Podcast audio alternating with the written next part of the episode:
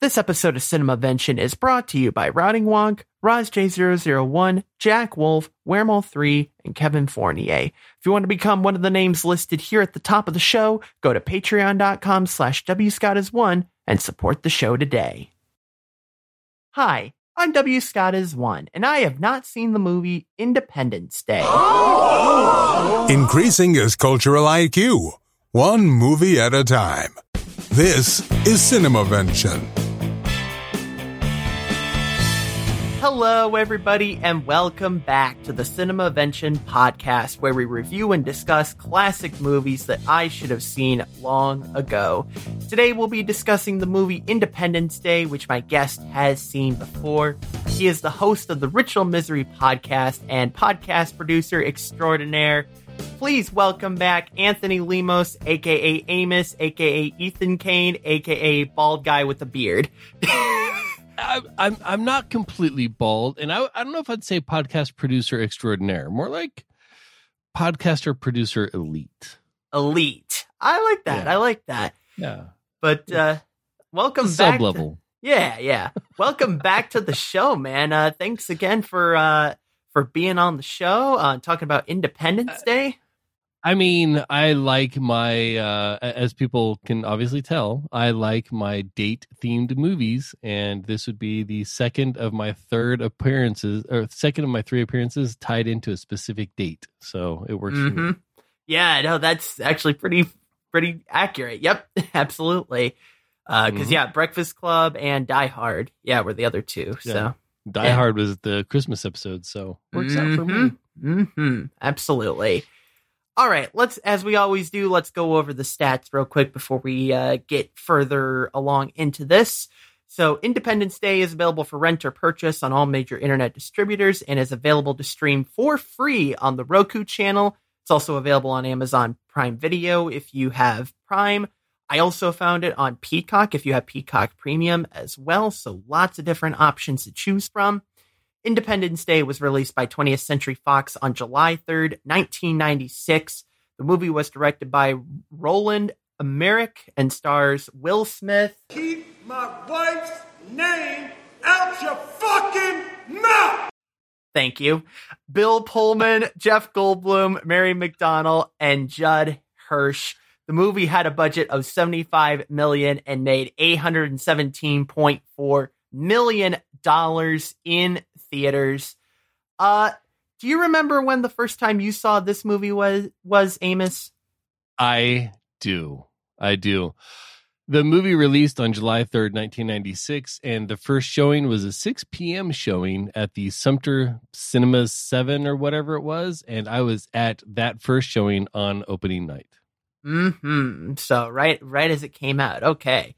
Yeah. Um, and that was East Coast too. So, like, it was, you know, yeah, it was back in the 90s. They didn't do like midnight releases the, of the, you know, after the night before. So, Yeah. Right. Yeah. No. Yeah. Because that's true. Because a lot of times they'll have like midnight releases. So like, Mhm. it's not even. It's like the day before, even though it's the day. And yeah, I know it gets confusing. And especially being in Alaska, uh, four hours like you can't release the movie until midnight Eastern time. but we are we're watching it at eight thirty because it's after midnight Eastern time. oh. um, okay. Not so much back then. And this was this one was odd because July third was actually a Wednesday, so this was a Wednesday release into a long weekend because Mm. the the Fourth of July was on Thursday, and of course most people were taking the fifth off. So it was a, basically a four day weekend. They extended into a five day weekend, so that opening weekend numbers were uh, slightly boosted. Ooh, yeah, no. Honestly, like that's probably the most ideal date for the Fourth of July to fall on. To be honest, you know what I mean? Gives you all those extra It's days. not bad. Yeah. Although I will say, uh, the movie had a budget of seventy five million. How did they make this movie with seventy five million dollars? I mean, I, I, I can, I'll, I'm sure you'll point out some of the shortcomings and some of the CGI and things, but I Mhm. mean, come on, 75 million. You couldn't get Will Smith for 75 million, let alone this entire movie. Yeah, that number else. might not be adjusted for inflation, especially with this inflation uh, in this t- in this economy. Oh, fair enough. All right. So let's hear some more about this movie, Will. Yeah, absolutely. So, did you know? And I found this out during my uh, during my research. did you know that this movie was supposed to be shown on television? It was going to be shown on television for the first time on the Fox network on September 16th, 2001. Yeah, after seeing this movie, I bet you can figure out why they decided to pull the plug on that idea real fast. yeah. Um, a lot of it is, I think, you know, the whole destruction and everything else and blah, blah, blah, blah. But there are a couple shots of the Twin Towers prominently displayed when they're showing vis- uh, overviews of New York Yeah, City. And I think that that, was really the, the key thing there. and I don't I don't even think they showed the Twin Towers falling. I think they showed the Empire State Building falling in You the correct. in the shot. Well, yeah, but eh, They, but they might have shown they might have shown the twin towers as they panned away from the city, but they were not prominently destroyed during the attack on the city. But they were Right. prominently displayed prior to the attack with the spaceships like flying in and stuff like that. And you can see and the twin towers with the sh- ship like floating in and stuff. yeah, so. and eh, but and honestly, to be honest, like those those destruction shots that they were showing of the uh of the city, like yeah, bared a lot of resemblance to what actually happened. So yeah, yeah, yeah. not far off. Not far off. Yeah. Safe to say, I think that was probably a safe bet to not show the movie that night. Yes. Uh, yes, yes, yes. now, I am I'm actually excited to uh, get your perspective on this uh, film because um, because you are a retired military service member, and this movie kind of deals with um, military um, military servicemen, and also um, didn't you work in um, with the planes in the military? Isn't wasn't that your Mhm. um, specialty? I was an aircraft mechanic. Yeah. Yeah, exactly. Yeah, so you would have a lot more insider knowledge on, especially the those fighter jets potentially than perhaps I would. Um, so with that in mind, I I wanted to um pick your brain as to um whether some of these things, militarily or not, are even realistic because I have my doubts as to my uh my expectations on some of these. So first thing is is that um that cable worker David played by Jeff Goldblum by the way, which had I believe he had just gotten off of his uh big Jurassic Park role. I think this was either Mhm. probably the first or second movie that he starred in after Jurassic Park if I'm not mistaken. hmm I, I believe it was the first movie after the Jurassic Park series. Yeah. Yeah, yeah. So he's riding off of that big uh that big release.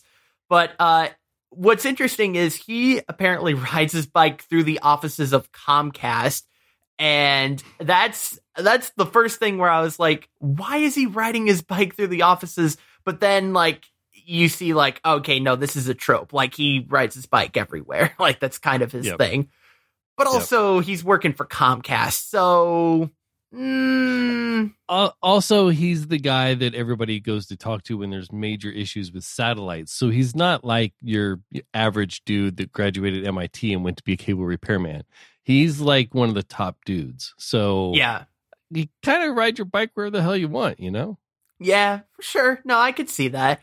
But uh, but the point I'm getting at though with David is that you actually alluded to it. Like he has the ability to somehow pick up the signal that the alien mothership is giving on his noted this his Apple PowerBook laptop, which was a major throwback. Like you got Hmm. the black uh the black um shell and everything. Like but Yep. like I I can't imagine you'd be running that kind of software on a PowerBook for fuck's sake. Like that'd be on a Windows laptop, right?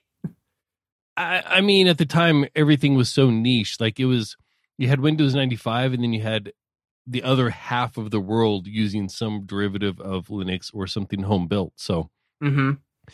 Using uh, a- Apple software for that, probably not completely far fetched. Um, might have been a little product placement there, but yeah. I mean, this is Apple in the 90s. So, and, Yeah. and this movie, uh, important to note, this movie is very specifically um uh, uh, uh, current. It is very topical for the day that it was released. Right. Like they designed this movie and the dates and the flashes and everything else to appear as if it was happening in real time while you were in the theater on opening day. Yeah. Like that was that was the whole theme of of that a- aspect of it.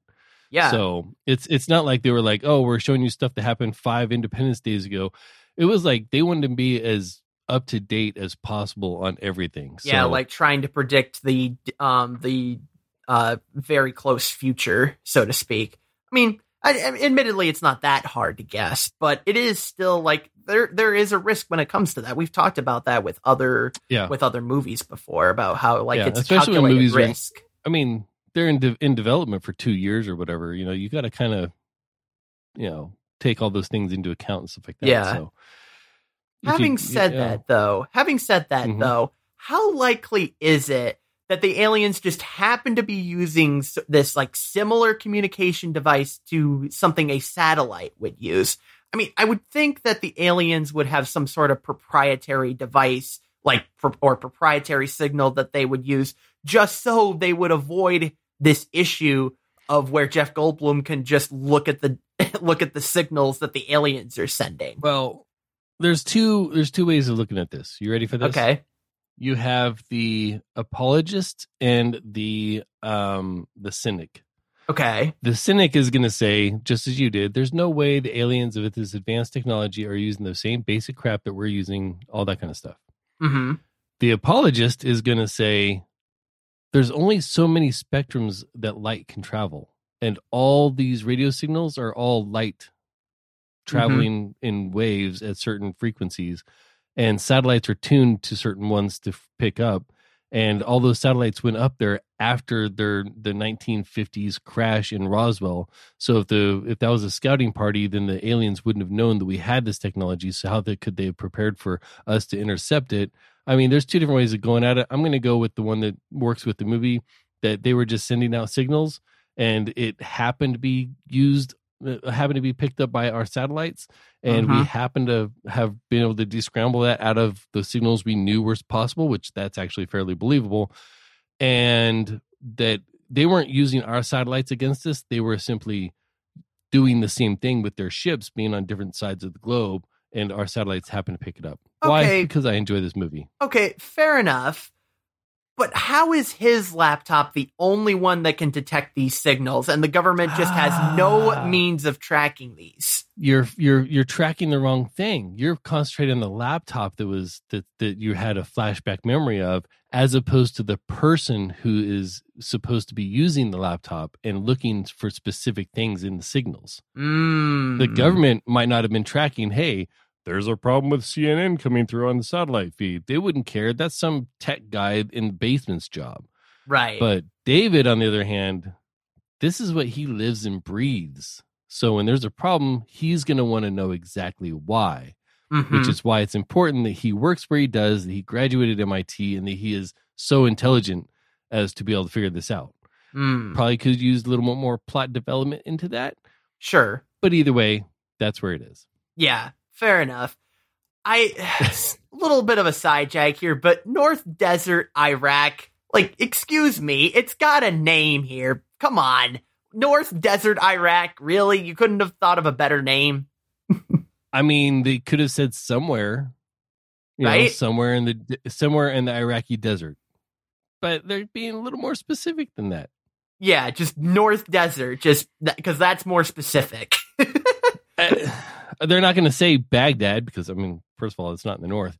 But they're you know Sure. any other city besides Baghdad, ninety percent of Americans aren't going to recognize anyway, and if they do, it's only Yeah. because of the the Gulf War coverage. So I, I, I, this is one of those details that I didn't think mattered. I guess. Uh, okay, no, fair enough. No, I, I, yeah, no, I, I, I brought that up because that was a watch party. Uh, that was a watch party trope, and I, I, I absolutely laughed my Yeah. ass off.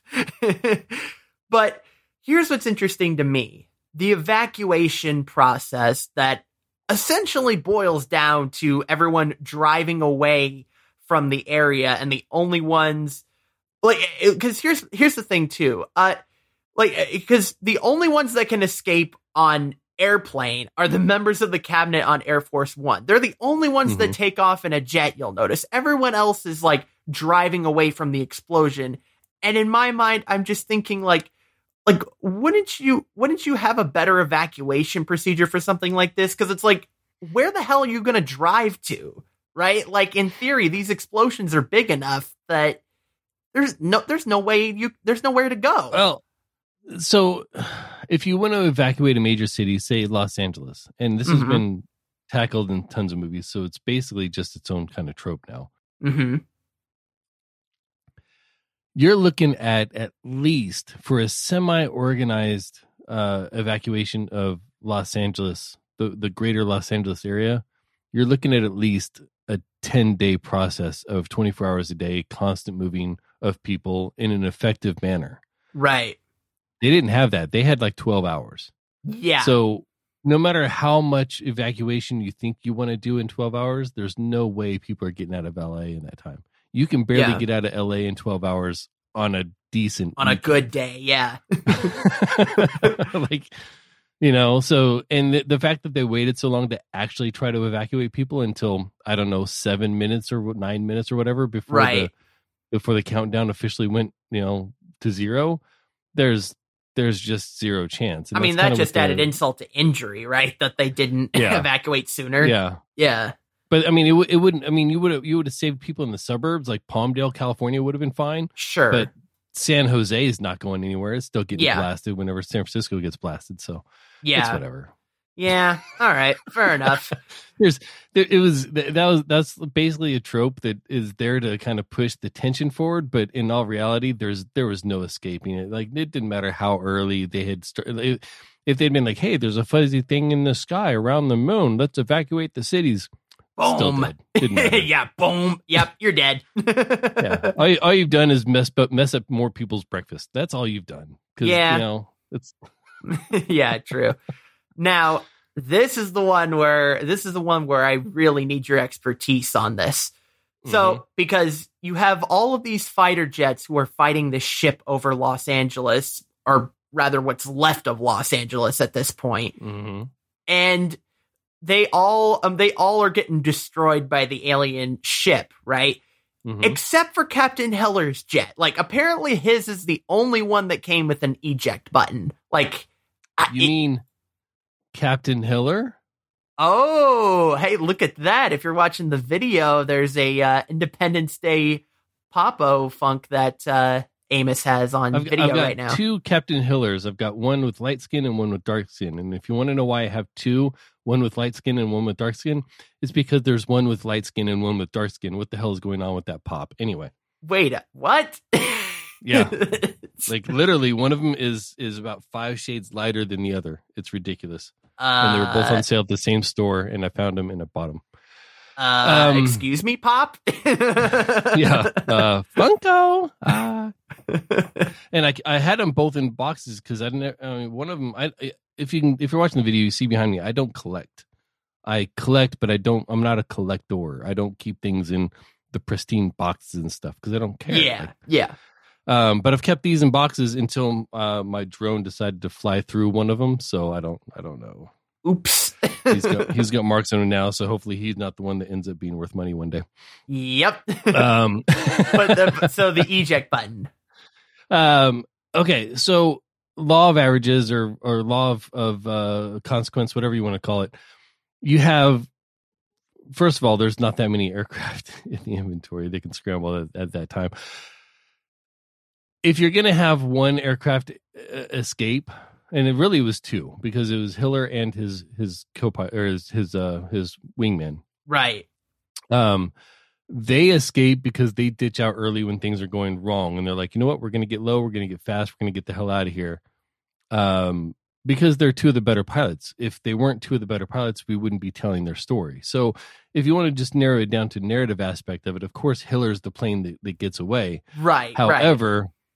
Your questions about the ejection seats, and I can tell you that if there's still a chance to fight, you're not ejecting. No one is ejecting while there's still a chance to fight.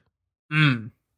And as long as they have armaments and they haven't tried everything and they still have somewhat of a numbers presence, they're not going to just eject because, oh, this is useless, you keep pushing on because you never know when that chance is going to happen and something, you know, for some reason they're playing video games and the shield finally falls because they've been hit enough times with the different stuff.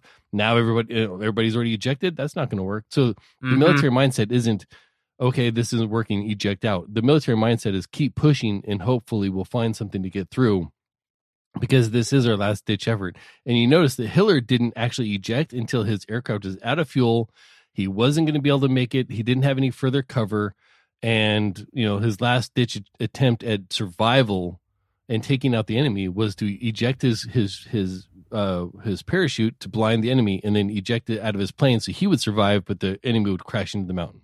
Mm, So he okay. even used the eject as an offense I in a way of distraction and keeping the enemy going in the same direction as the cliff where he was going above it and hopefully surviving. Yeah, no, I, I actually that makes complete sense now that you say that. Like, yeah, because yeah, no, because otherwise, yeah, no, I I would have I would have not thought of that. So that that makes complete sense from that standpoint. What Yeah. doesn't make sense though is why the hell President President Whitmore did not know about Area 51. More importantly, why his defense secretary actively kept that information from him. so Okay. this movie introduced the idea, the concept of plausible deniability to me, Okay. which if if someone out there doesn't understand, I'm going to break it down super simple. Plausible deniability is that the concept that I cannot be held accountable for telling you something doesn't exist if I didn't know it didn't exist. Okay. So it's it's basically a, a catch-all. Um, you can't tell me I'm lying if I'm not lying because I didn't know. Mm.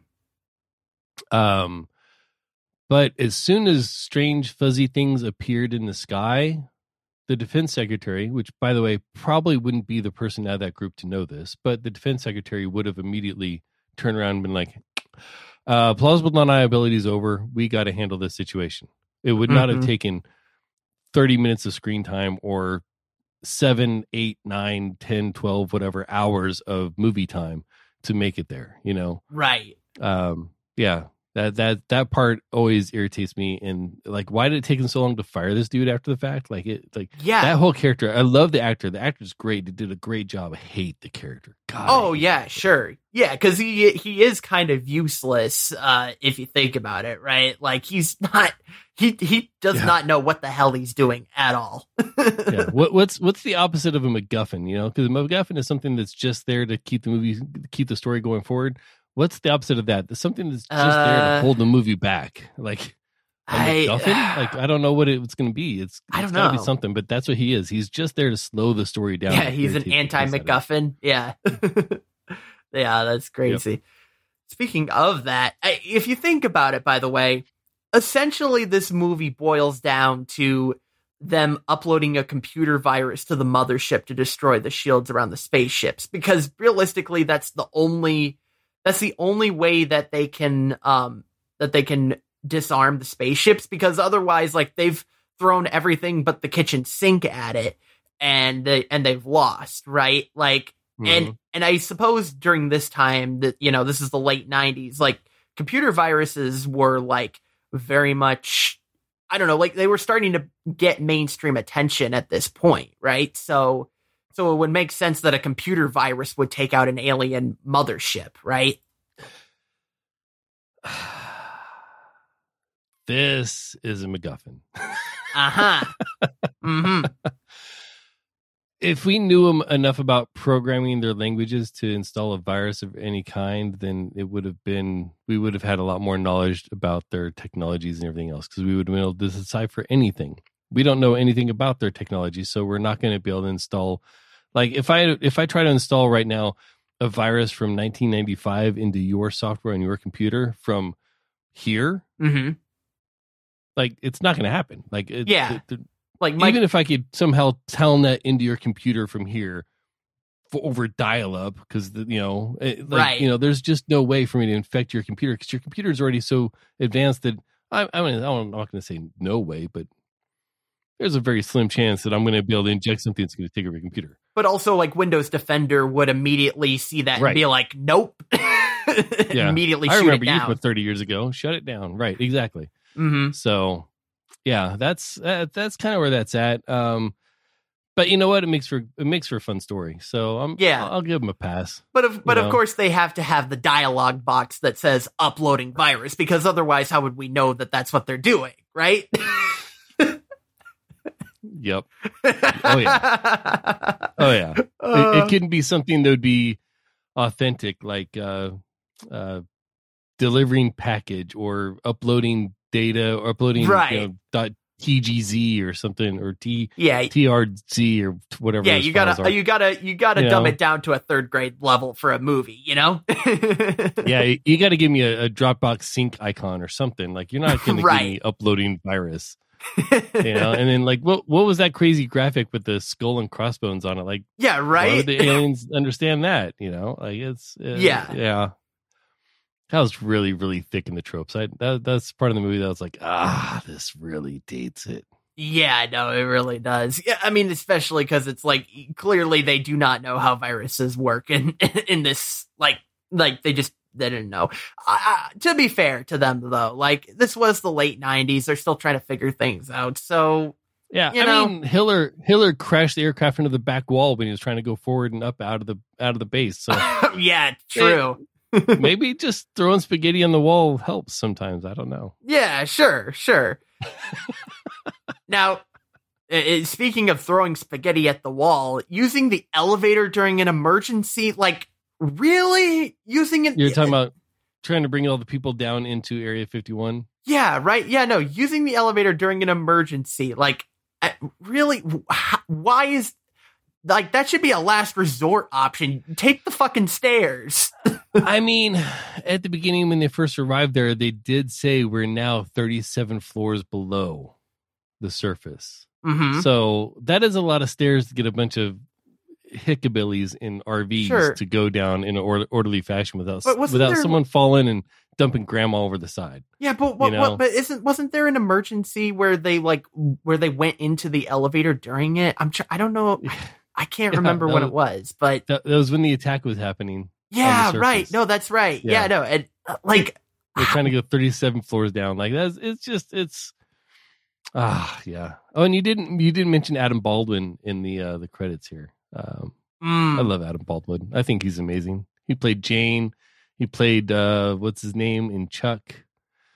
Mm. Um gosh, the dude just he plays the same role every single time, but he does it so well. I laugh every time. yeah, yeah. Fair enough. So, and don't forget Russell. oh yes, Russell. Russell. Yeah, that uh, that uh, that uh, that brave kamikaze mission that he uh that he took. Yeah. So yeah, no, it, I just it sucks to me that he that he also couldn't hit the eject button as he was going up in I there. mean, I don't know that they had eject buttons on crop dusters or if he knew what they looked like after last flying in like 78 or whatever Yeah. it was. So I don't know. Uh, or he just wanted to die. Who I don't know. Yeah, I mean, I don't know. Yeah. I did have some favorite moments about this movie though. I've I've been I've been shitting on it a lot. I did have some favorite moments. So I uh, I appreciated the uh, distortion in the antenna signal. Like it brought me back to my childhood because we still had uh, we still had an old analog TV uh, when I was growing up, and I feel like I'm kind of the last generation that grew up on analog antenna TVs. Like these kids these days with their digital um their digital signal and their iPhones and their streaming, like they don't they don't know what it's like to deal with antenna TV and trying to get that signal just right. You know what I mean? Yeah. well, you, you say that, but they're they're still trying to catch up to that in certain parts of Africa. So Fair you know enough. that that that aspect, depending on where it's where it's viewed, that's going to last for a long time. Of kids being like, "Man, I'm probably the last people to remember that." Mm-hmm. Sure. Yeah, but yeah, that that does bring back nostalgia of so much tinfoil. Yeah, right. Which, by the way, isn't tinfoil; it's aluminum foil. But I'm going to call it tinfoil because that's what we called it. So much tinfoil on them rabbit ear, broken ass antennas with the Yeah. little loopy thing on it, and one over here and one back over here that kind of bent that way, and then you know mm-hmm. get some speaker wire and put that outside. Hope the signal helped. Yeah, it was. ugh. Yeah. Uh, what, what's funny is it reminded me of a story that Steve Jobs told on stage uh, during the iPhone presentation, the original iPhone presentation. His uh, cl- his remote clicker stopped working on the presentation Mhm. software, and Steve Jobs actually tells this funny story of Wozniak making a TV jammer to fuck with his roommates in college. Uh, here, let's take a Yep. listen. You know, when I was in high school, Steve Wozniak and I, mostly Steve, uh, made this little device called a TV jammer. And it was, this, it was this little oscillator that would put out frequencies that would screw up the TV. And Woz would have it in his pocket. And we'd go into like a dorm at Berkeley where he was going to school. And a bunch of folks would be watching like Star Trek. And he'd screw up the TV, and somebody'd go up to fix it. And, and, and just as they had their foot off the ground, he'd turn it back on. And if they put their foot back on the ground, he'd, he'd screw up the TV again. And within five minutes, he'd have somebody like this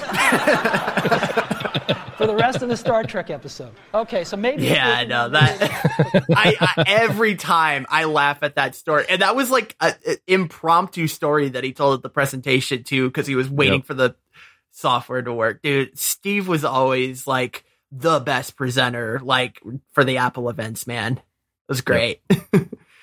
uh, I also love how they're just casually playing uh, at the very beginning. The guy's just casually playing mini golf in the military facility where they're keeping track of things, right? Like, Yeah, at, at the SETI, Yeah, yeah, right. Is that a thing that would happen? yeah, yeah. That's especially at SETI where you're you have a mission where you're. I mean, it's literally the search for extraterrestrial intelligence, right? So they're basically just running analytics on. Oh, they're like they're hoping to catch a signal and run analytics on it, similar to the the WoW signal, you know. And it's it's what happened twice in history that we've gotten anything like that, and only one time was it actually like had been identified and confirmed that it was something worth looking at. Um, so there's long hours of just sitting there waiting for something to happen where there nothing's going on. And these people they didn't have cell phones, so they couldn't just be sitting there playing Brick Breaker on their phone all all day.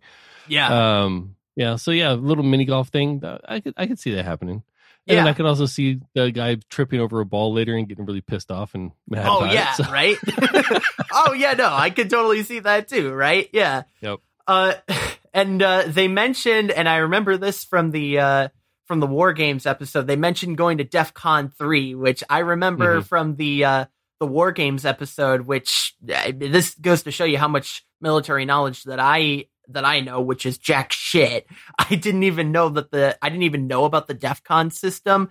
And then, and Kent pointed it out to me in that episode um, that that was an actual real thing. But uh, and of course, that's a real warning system that the government has in place. So, so, but this time when I heard about it, I was like, oh, I know what that is now. You know? Yeah, yeah. It's it's it's uh it's it's no longer uh, well. I don't want to say it's not news, but it's not as prominent. I think it's been completely replaced with other cons like FP Sure. And things like that. But the general aspect of it remains the same. Yeah, I, I think Kent said, um, if I remember correctly, on 9-11, he said that we went up to, I think he said it was DEF CON 4 during 9-11, I think if I remember correctly. Yeah. Yep. And so, I- I just yeah. had this conversation with someone not too long ago that yeah, uh, we were Kent and I were both in Okinawa at the time. We are in uh, T Core one one E, I think, Mhm. or one C. Either way, uh, the the typhoon was going over the island of Okinawa, and we were all in lockdown, everything else. And then we get the phone call saying we're in DefCon four, and you know we're watching everything on TV and stuff like that, and we're like. You know, the first thought was, where the hell are we going to go? We're locked in our houses. We can't leave base. We can't leave our house. There's 110 mile an hour winds outside. oh, and this That doesn't was, matter anything to us right now. oh, and that's what was, and, and that's what, that was during 9-11. That's what, Yeah, yeah, because we you, because you two, yeah, because I remember, because you two were like actively in the military during this time too. So that must have been crazy. yeah, Oh. yeah. It was uh, it was interesting. I was playing EverQuest when it all happened. So Oh, wow. playing, playing Ever, EverQuest for the first time, not realizing my gamma was too low, so I kept running off a tree.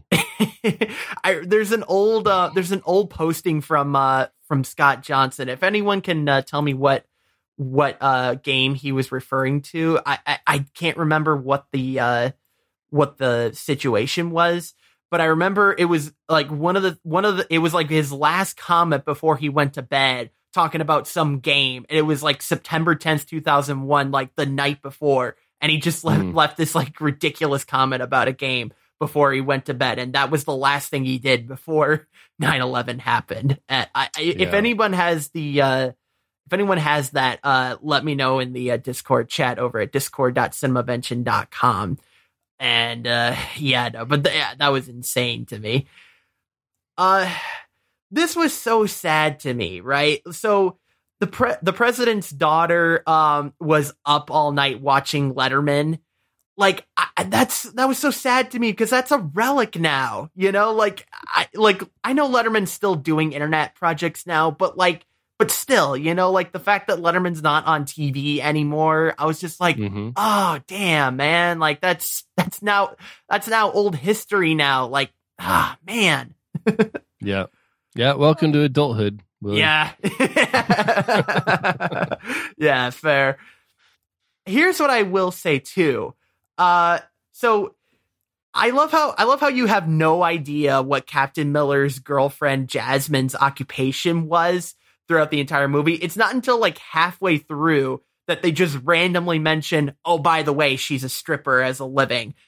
just randomly out of nowhere. You're just like, "Oh, that's her occupation now?"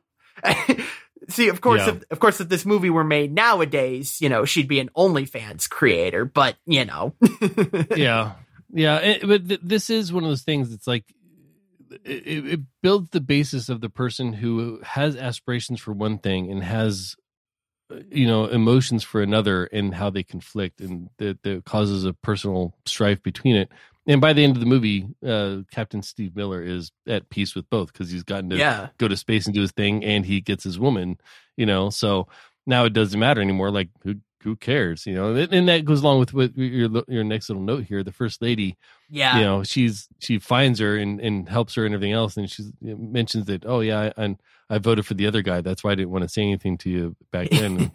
At that point it's like who cares? Like the world is literally about to end so yeah, yeah. It's Eh. like pity. It's like Yeah. pity. Art, um, pity partisan uh beef is over at that yeah, point. yeah. yeah. yeah exactly Speaking of politicians, uh, politicians do be lying sometimes, and I love how this movie just completely like encapsulated like you know all the lies that that politicians w- make in in this you know not just not even just back then but even now of course we mentioned it earlier about president whitmore's defense secretary.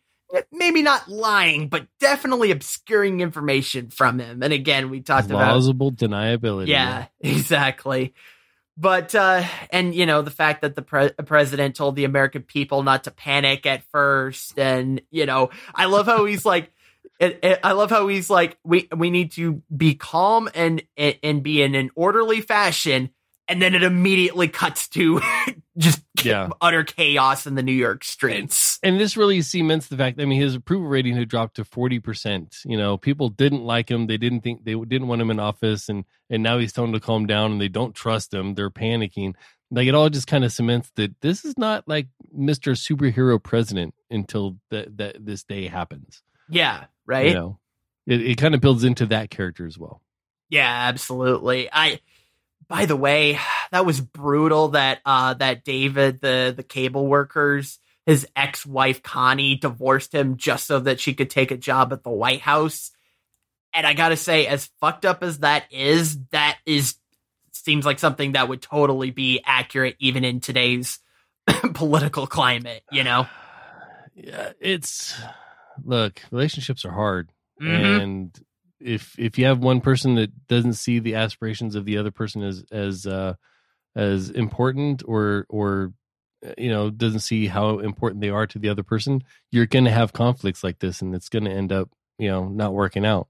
And uh, again as this story comes through everybody got to meet their goals and they ended up together. So yay? Yay, I guess. but so the the one that takes the cake for me though is the is pres the president Whitmore lying to the first lady about her condition and she freaking called him out on it too. It's like, "Oh, the doctors Yep. say you're doing great. You're lying." And it's like, Yeah. oh, you dirty, dirty liar. Ha ha ha. Funny joke, right? Bearing in mind, by the way, this is all on her fucking deathbed, man. Like, this is on her deathbed. Oh, people pe- people deal with that shit in different ways and honestly if i had to go and i could go out either sad and sorrowful or i could go out laughing i mean that's the way i'd want to go is in a yeah in a brighter mood even in a somber situation Yeah, no, I could feel that. I could feel that. yeah And yeah, uh, is- and, and then he goes and tells his daughter that she's sleeping like yeah, sleeping. but the daughter knows she's not waking up you know like it's- it's- it's Yeah. He's the president. This is a whole family of known liars. Let's just Yeah. deal with that right now. yeah, right. It's like either either she's gonna find out later or you tell her now, right? Like, and it's probably gonna do less damage if you just tell her freaking now, you know? But but again, I, I think she already knows. As soon as she, because she asked, "Is mommy sleeping?" Is yeah, mommy's sleeping. You, you look at the little girl's face, and like she, the the actress is the actress knows what is going on, and hmm you can just tell. Like, yeah, Yeah. there's there's there's no hiding. It was just uh uh gently ex- describing things with words. Mm-hmm. Fair enough. And also, like, I, I'll end with this. It's like the, this isn't really um about politicians lying as much as how stereotypical this is of the president giving a just a fire up speech, like right before right before everything's about to go down and they're about to fight the ship. Like, I, like that is such a typical like that that is such a typical speech, by the way. And everyone is just like, oh, oh, that was such a good. It's like dude, like he gives those speeches all the damn time, dude. Like, I, I so here, Willie. I I would uh, so two things. One, to your listeners, if you do not agree with what I'm about to say, do not hold it against Willie. okay, Uh, continue to listen to the show. thank you, Cancel me instead because, well, I deserve it anyway. thank and you. Two, um, we just went through an entire term with a president who couldn't say two nice things in a row about anything. So to hear this trope return actually gave me nostalgia from when I looked up to the presidency. You Mm. know, it made me think, oh man, remember when presidents used to try to be noble and not just bickering piles of putrid bullshit, you know? And it was like, oh, this is so refreshing. So yeah, it's a trope. Yeah, it's it's crap. Oh man, it was so refreshing just for that moment and a half. I didn't even like the speech. I just like the idea of being able to look up to a president. yeah, you just like the concept of it. yeah, like oh man, like having a cool president to look up to that isn't just blowing smoke up my ass the entire time. He's you know, hmm yeah, it's it was just like man, that that that'd have been great. So Yeah, and and it's like again, if you don't like my political views, please don't take it out on Willie. Yeah, I was Uh, gonna can- say. cancel Well, and me, and and, but- and honestly, to uh, to to to sort of balance the scales, so to speak, I will say, like, I mean, we I don't know why we keep going back to not talking about 9-11, but like, but for like the first like couple of months after 9-11, I mean, Bush's numbers were way up during that time. You know, oh, like oh yeah, he he gave a hell of a speech at the at the base of the World Trade Center as they were pulling Yeah. rubble, trying to find you know he pulled a hell of a. It was it was a great speech. yeah, and I at mean- the Capitol too. Yeah, It But- was uh, uh, uh, again with my disclaimer, but I mean the entire thing was staged and rigged and and all that other bullshit. So you know, Yeah, even no, though he made it was. not to notice happening that day, he kind of had an idea of what the hell was going on and where we were going to go with it. Uh, you know, so Mhm. not exactly as honest as we thought at the time, but it was still a hell of a rousing speech. Got my Yeah. patriotism, patriotism going, and I was the one that mattered because I was the one willing to put my life on the line for that yeah, right. punk. Anyway, so Yeah, there you go. Yeah, exactly. Uh, before we give our before we give our final ratings of the movie, uh, did you have any Mhm. final thoughts on this movie uh, that you wanted to touch on that I didn't cover? You didn't once mention Will Smith's humor and how he can carry humor in this show. Mm. Some of the things in this in this movie are just classic, uh, especially between him and Jeff Goldblum. Like they Mhm. can carry a comedy situation when they're in the spaceship uh, planning the virus. You know, Yeah. uh, uploading virus. Those two have just a great chemistry where they're sitting in a room, and I laugh every time. And I've seen this movie probably twenty times. Like I, I, I this, uh, it's one of my movies. and, Yeah. um, they just have a great. It's just a fun chemistry. Yeah, no, I was know? I was gonna say I, I think I I think I mentioned this in the watch party, but the but a Will Smith Jeff Goldblum collab was the crossover that I didn't know that I needed. You know? Because like I like it, it like when you see those two names together, you're at first you're like, huh? But like when you watch the movie, I'm like, wow, like this is they act this is actually really good. Like those two have really good chemistry. Like and and, Yeah. I, and I don't think they've ever been in the same film together like that. I don't. Since. I don't know. I don't and, think. and it could have all been just been clever editing. Like I'm not trying to say they do, but on screen Sure. it turns it translates to you know in certain things like um uh just tell them I just tell them I hit you. yeah, Like, you know, or or or uh, uh what was Jeff Goldblum's line? It was it was fat lady, fat lady. Where's, where's the fat lady? Oh, you're you're obsessed with fat ladies. oh you know? right, yeah, yeah. The Stupid fat little till the like fat that. lady sings. Yeah. You know, oh man. yeah. And, and there's there's a couple others that I was I, re, I was repeating during the movie, and I meant to write them down. Um, but I've been Mm-hmm. sick with COVID, so you know I've been kind of bedridden. Um, Yeah, yeah. But uh, I I meant to write them down, but there's certain lines in this movie, and uh, like they're part of my regular vernacular, even though they're just throwaway lines in this movie. Oh yeah. hmm And uh, I just gosh, this movie is so fun. It's always So the fun. throwaway lines that are like the ones that you quote all the time. It seems like you know, like I, I, I've, Yeah. I've- that's Oh. one thing I've noticed. what is that goddamn smell? Like yeah, I, I don't even know the context of that, and it's still funny. it's it's it's when he's it's when he's pulling him across the pulling the alien across the desert. like, oh "Got me out right, here right. pulling you across the desert. You know, and, and what is that goddamn smell? Oh yeah, that's right. Yeah, yeah, yeah. No, that was good. You know, Yeah. Little things like that. I just Mhm. I really yeah. Oh yeah. Or or um one one another thing that, that you didn't mention was uh uh huh.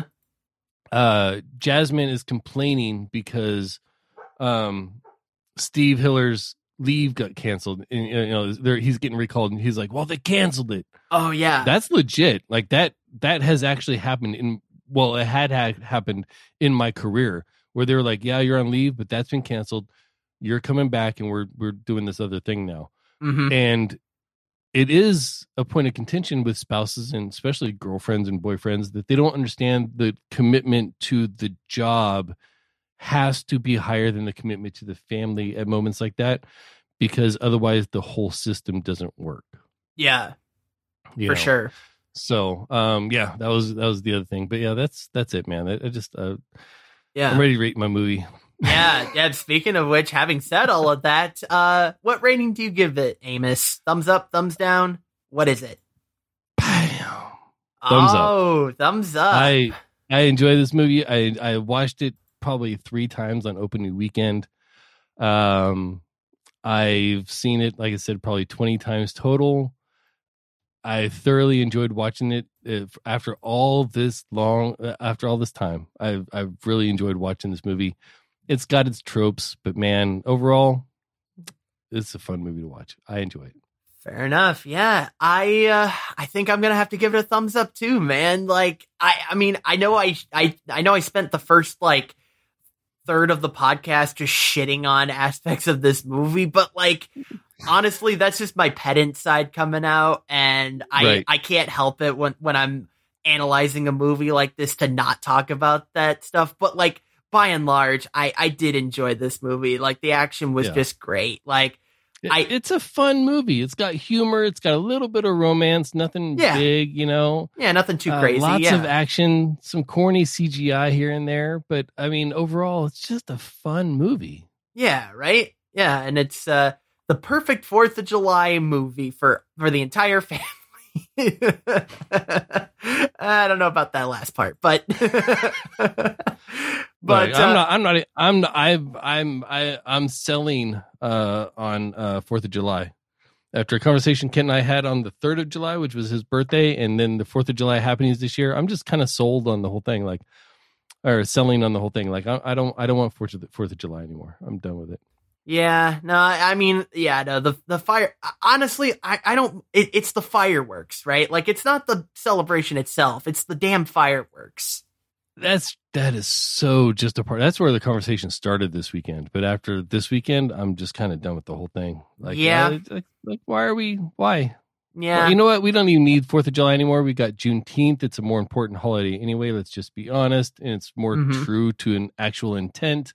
So let's just go with uh, uh, Memorial Day, Juneteenth, and then the big summer drought until Labor Day, and just call it, look, just leave it as Yeah. it is. I mean, it's summertime, so just give give more people days off instead of making them work every, every week. You know? Like, yeah, that is one thing that I thought was kind of funny was the fact that um this because yeah, this was the first year that Juneteenth was an official federal holiday, and like quite literally, it was like two weeks before Fourth of July. So it's like everybody's gone that Monday, and then two weeks later we're gone again for Fourth of July, and it's like, I mean, like.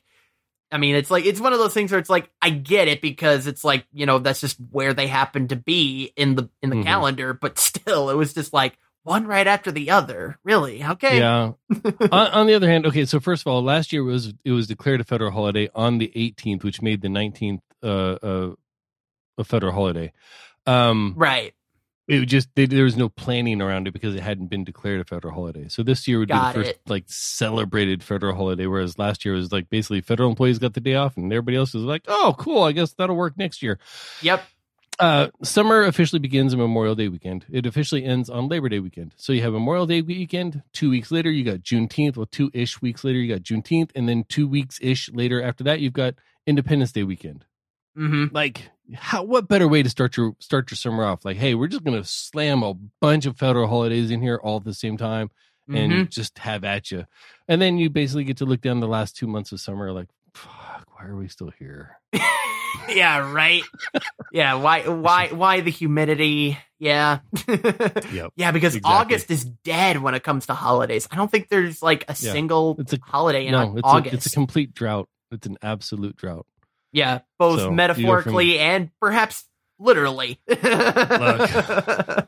Well, at least in the northern hemisphere, anyway. Uh, 'Cause, well, uh, kind of everywhere now, but you know whatever. yeah, well, okay, now that's fair. Yeah, So we're go- but we're both giving this movie a thumbs up. That's the important part. yeah, absolutely.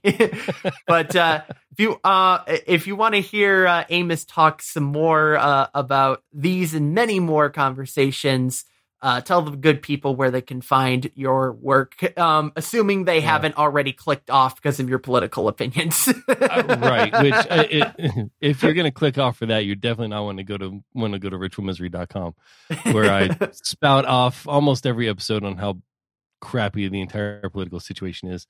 Um, so yeah, ritualmisery.com is where the podcast lives. It should be coming out of hiatus very, very soon. Kent and I have some things in work.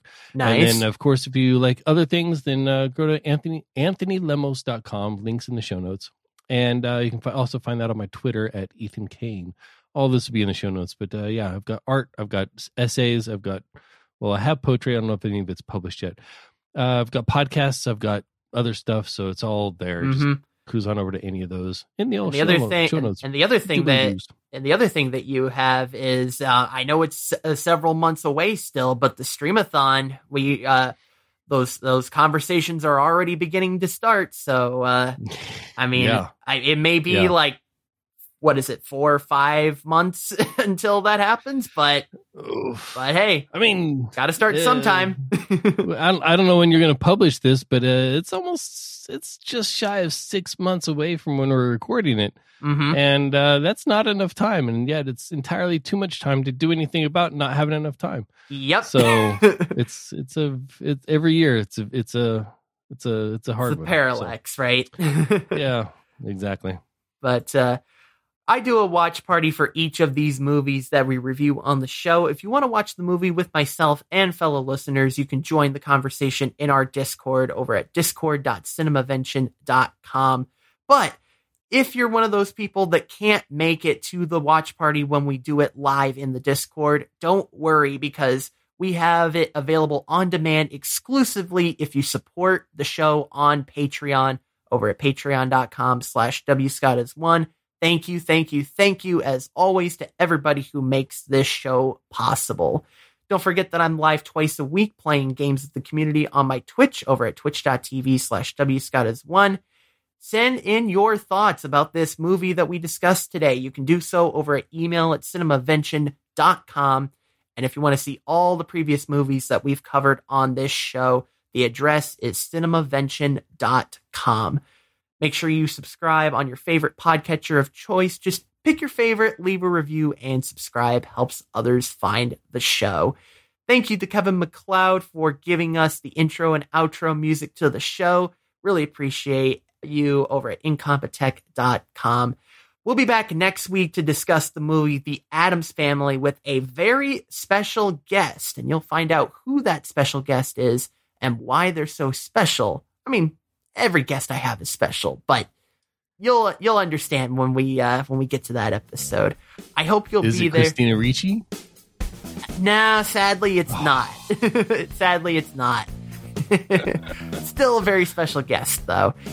But uh, thank you, everybody, for listening. I hope you'll be here for the for that next episode. Until then, we'll see you next time. Diamond Club hopes you have enjoyed this program.